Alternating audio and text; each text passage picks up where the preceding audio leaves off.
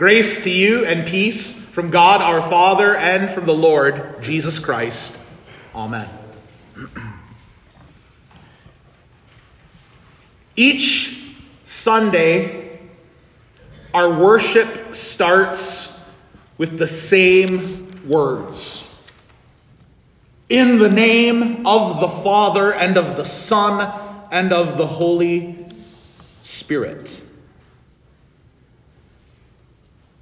Some have said that we do that to remember that we're baptized, that that is the name that was put on us on the day we were baptized into the Christian faith. But it's actually even more than that.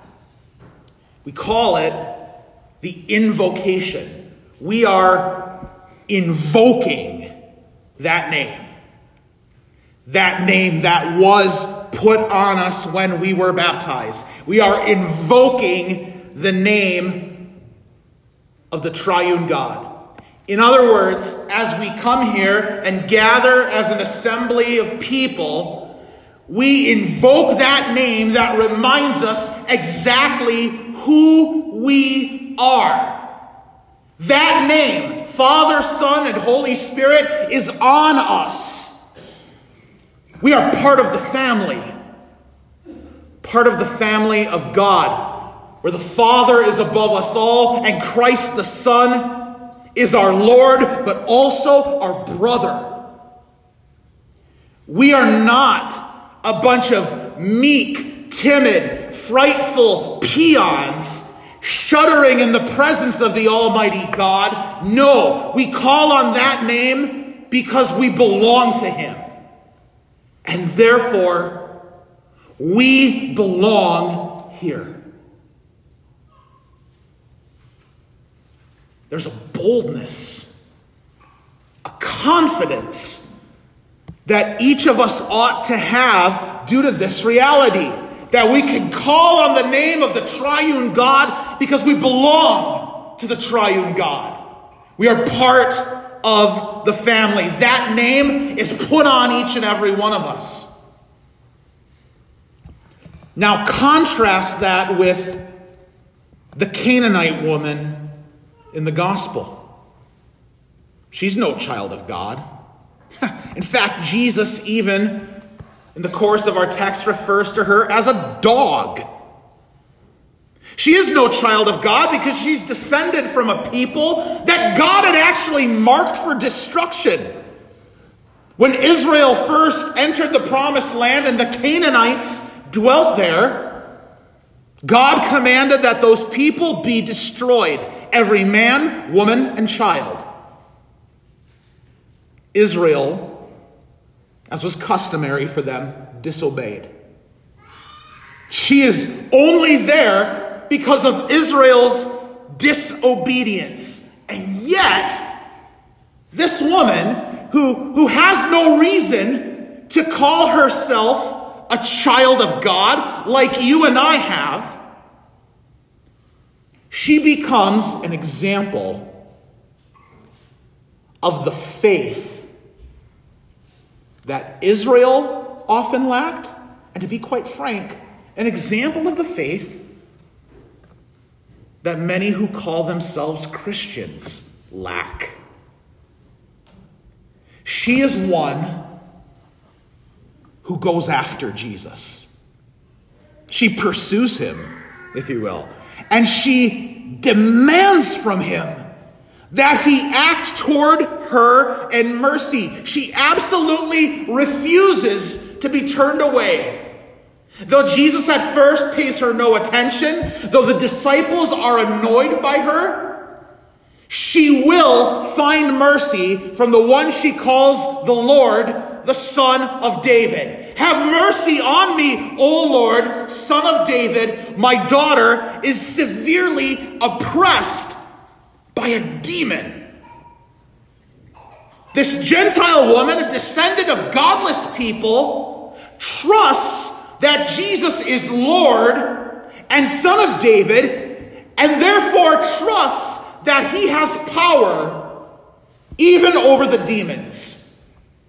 That yes, even the demons will scatter and flee at the word of Jesus Christ. Though she has no right to call herself a child of God, she believes, she trusts this, and she goes after Jesus, demanding that he be merciful to her. She goes after him until she gets what she needs. She is an example of prayer that demands action, that calls on God to act on her behalf. And though Jesus continues to put obstacles in her path, she becomes the example to of us of someone who will go before the Lord knowing that he will indeed act merciful. He says, I was sent only to the lost sheep of the house of Israel. He tells her it's not right to take the children's bread and throw it to the dogs. But this woman knows enough to know that Jesus is merciful. And so she approaches him with an expectation, even a demand that he show her mercy, even if it's only the crumbs that fall off the table. She trusts that even a crumb of mercy from the Lord Jesus Christ will be more than sufficient to break the power of the devil and cure her daughter possessed by a demon. And so I invite you who are rightly called the children of God, who are now God's Israel, brought into the family, true descendants of Abraham, Isaac, and Jacob. I want to ask you, how much can you expect?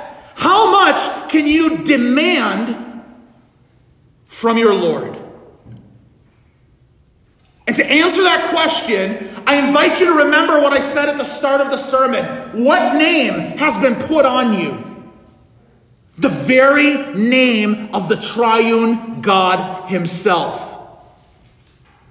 You belong to Him. He has already claimed you as His. He has already revealed himself as a God of mercy, having already washed you and made you his by the blood of his Son, having already held before you the promise that you will live forever in a new heaven and a new earth.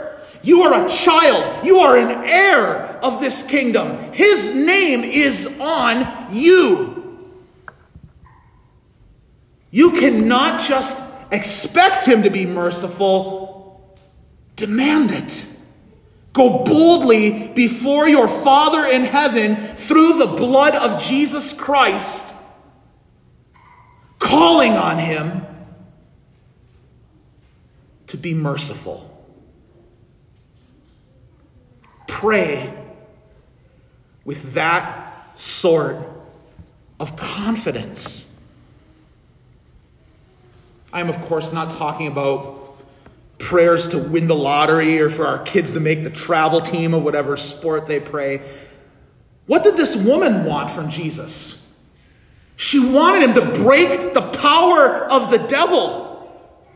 Her daughter was oppressed by a demon. And demons indeed assault and oppress us today. You do not think we are surrounded on every side by downright devilish, demonic ideologies and powers that are afflicting us, afflicting our children, afflicting our families, afflicting our communities. Parents, how often do you pray for your children to be delivered from the assaults of the devil? Not just praying, but calling upon, demanding that God be merciful and rescue them from the snares that are out there to entangle them. Or parents who have adult children and you worry about their faith, go before the throne of your God in prayer and call upon Him to be merciful, to be exactly who He has revealed Himself to be. Or however the assaults of the devil are coming at you. St. Paul talked about sexual assaults in 1 Thessalonians chapter 4. He writes about the passion of lust and that God desires our sanctification. There are all other sorts of assaults love of the flesh, love of earthly comforts. Are you calling upon your God in boldness, demanding that He deliver you from the assaults of the devil?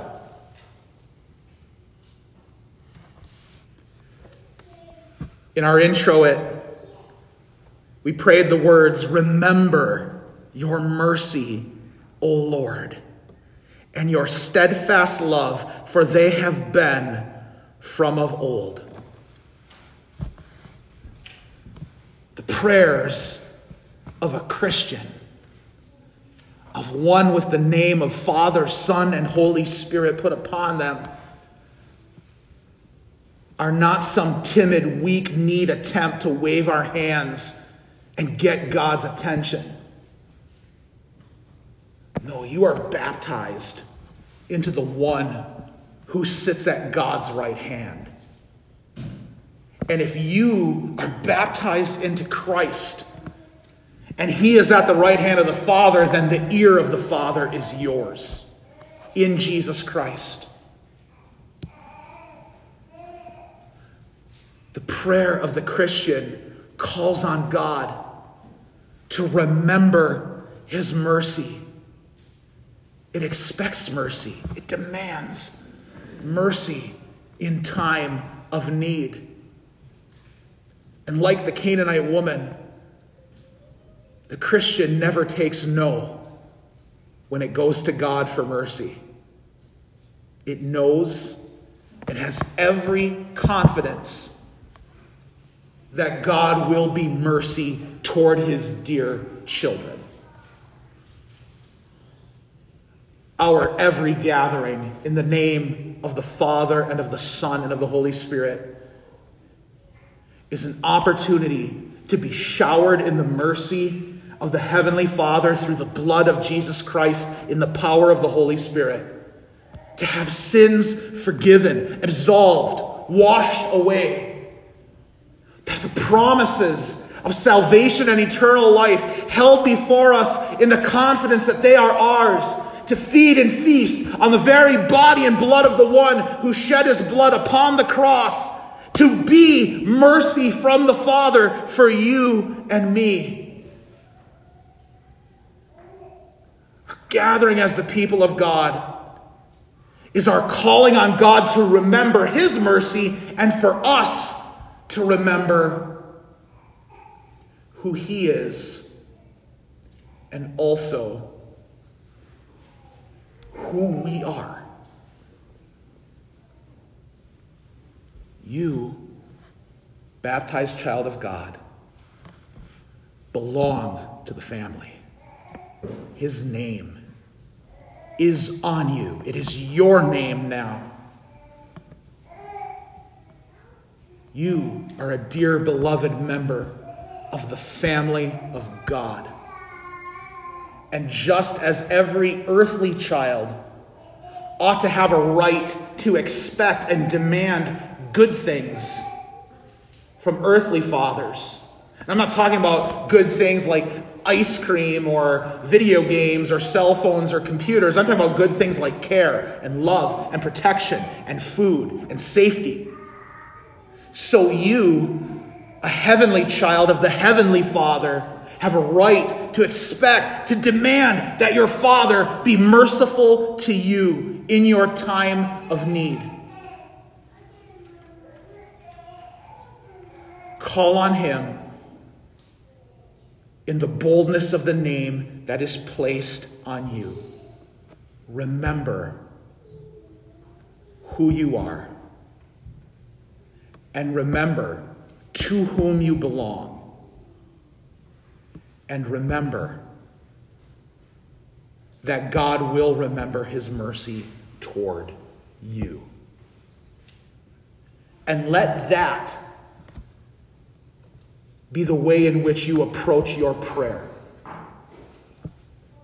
Let that be the way in which you go boldly and confidently before God's throne to receive his grace and love and compassion. Go with the faith of the Canaanite woman, who, though she had no reason to expect it, trusted that God would be merciful. And in Jesus, he was. He breaks the devil's power, he sends the demons fleeing, and he will be merciful to you. Amen. The peace of God, which passes all understanding, keep your hearts and minds in Christ Jesus. Amen.